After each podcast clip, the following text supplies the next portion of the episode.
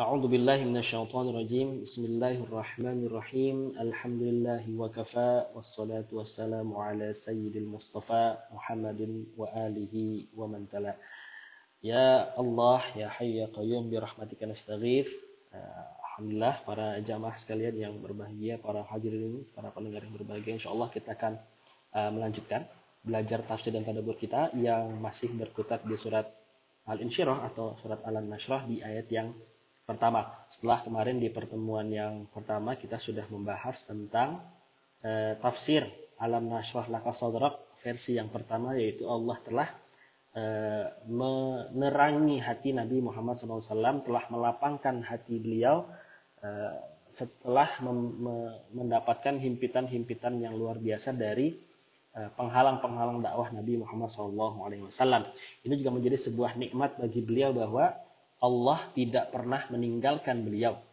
Allah tidak pernah meninggalkan mereka yang berjuang uh, untuk menegakkan kalimat Allah ya, yang tinggi itu la ilaha illallah Muhammad Rasulullah.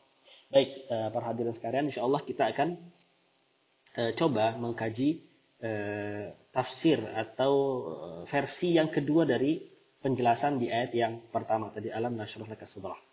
Wa dan dikatakan pula al muradu biqaulihi alam nasyrah laka sadrak yaitu yang dimaksud dengan firman Allah alam nasyrah laka sadrak ay syaraha sadrahu lailatal isra'i. Jadi ini dimaksudkan eh, ayat ini dimaksudkan berkenaan dengan proses eh, malam Isra ya. Malam Isra. Nah, proses Isra dan Mi'raj. Nah, ini e, menjadi sebuah e, catatan berikutnya dalam tafsir bahwa ayat ini juga memiliki hubungan dengan proses Isra dan e, Mi'raj.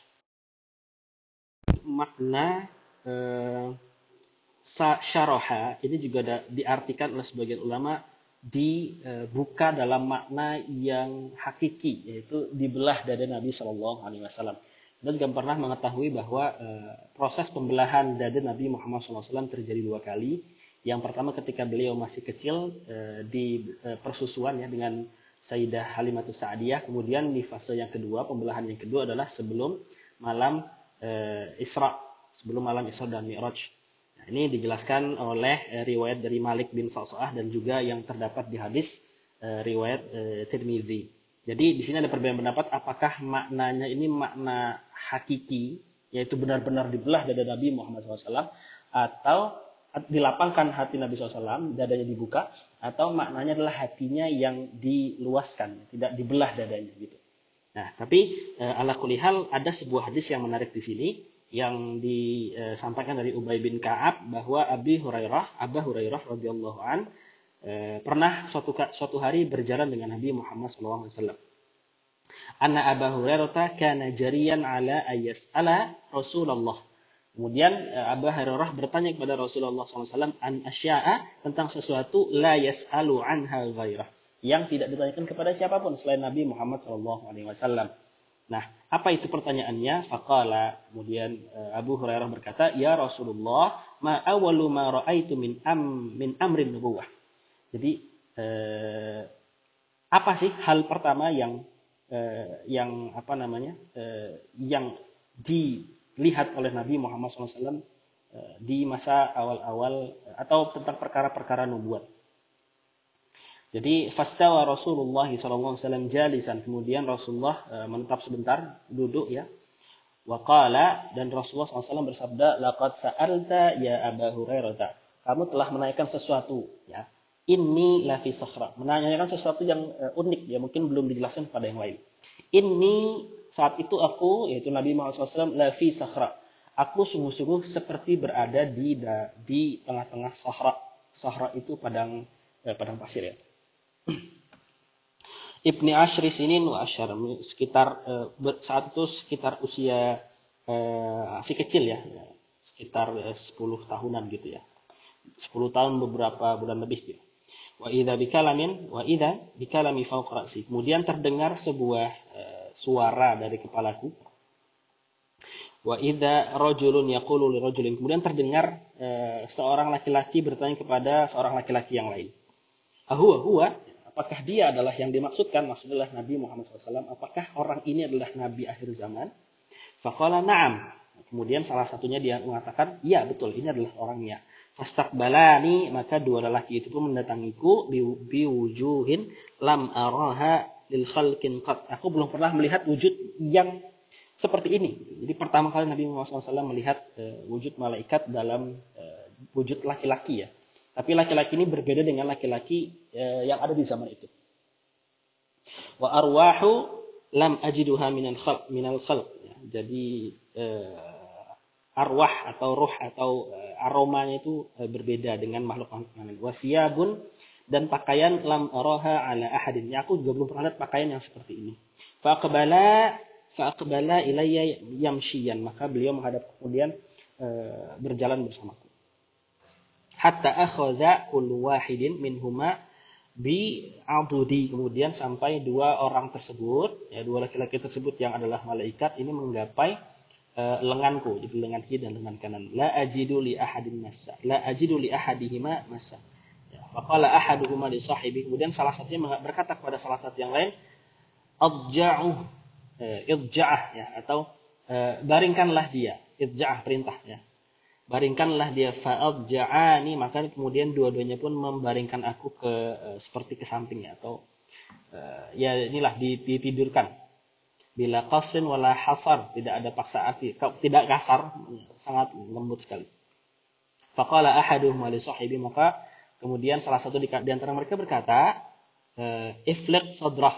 Ya ifliq itu belahlah dadanya. Nah di sini kan menjadi sebuah uh, perspektif pemahaman yang baru berkenaan dengan alam nasyrah tadi. Maksudnya adalah memang dada Nabi Wasallam benar-benar dibuka secara makna hakiki ya dibelah. Fa fahawa ahaduhuma ila sadri faqallafahu fima ara damin wala wajah. Kemudian salah satunya membuka dadaku, tapi aku tidak merasakan, tidak ada tampak darah, aku tidak melihat darah dan juga e, tidak sakit atau tidak nyeri. Wala wajah, tidak sakit bila bila damin tidak ada darah, wala wajah, tidak ada perasaan rasa ser, e, nyeri atau sakit. Faqala lahu akhrij Ya, kata salah satu dari mereka, akhrij keluarkanlah al-ghil wal hasad.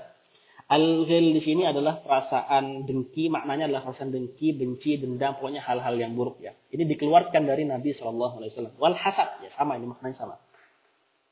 Jadi proses pembelahan dada ini eh, para malaikat yang berwujud manusia, dua laki-laki tadi mengeluarkan perasaan ghil dan hasad, perasaan dengki, perasaan dendam, perasaan benci itu dikeluarkan dari Nabi Shallallahu Alaihi wasallam fa akhraja syai'an kahaitin kahaiatil alaqati thumma nabadhaha fataraha kemudian dikeluarkanlah syai'an tadi yang yang uh, ghil dan hasad tadi dalam bentuk alaqah segumpal daging. Thumma nabadhaha kemudian uh, melemparkannya uh, atau mengeluarkannya ya dari Nabi SAW. Faqala lahu kemudian salah satu di antara mereka berkata, adkhil ra'fah warahmah adkhilir ra'fata warahmata. Kemudian masukkanlah ke dalam dada atau diri Nabi SAW ar-ra'fah. Ra'fah, e, rahmah ya perasaan kasih sayang, lemah lembut, ya, perasaan-perasaan yang baik. Ya, kemudian e, faida masalah masalah ladzi akhraja syabbahul fiddah seperti warnanya itu e, seumpama emas ya. Nah, seumpama emas. Kemudian di e, faqala irdu waslin. Kemudian Eh, ditutupkan. Farajaat biha a'dau. Kemudian uh, kedua orang itu pun uh, pergi ya. Kemudian kedua orang itu pun pergi. Nah di sini pada penggalan hadis ini paling tidak kita telah menemukan menemukan bahwa maknanya tafsir yang kedua adalah Nabi Muhammad SAW dari ayat ini alam nasrah laka sadrak dadanya memang benar-benar di buka untuk dikeluarkan perasaan-perasaan yang negatif, yang gel, kemudian hasad dan lain sebagainya. Kemudian diganti dengan rafah dan rahmah, kasih sayang, menerima dan segala macamnya. Baik, uh, mungkin ini yang dapat disampaikan pada uh, tafsir yang kedua berkenaan di ayat alam nasrah ayat yang pertama. Mudah-mudahan kita dapat mengambil ibrah dan pengetahuannya. Bila taufiq Assalamualaikum warahmatullahi wabarakatuh.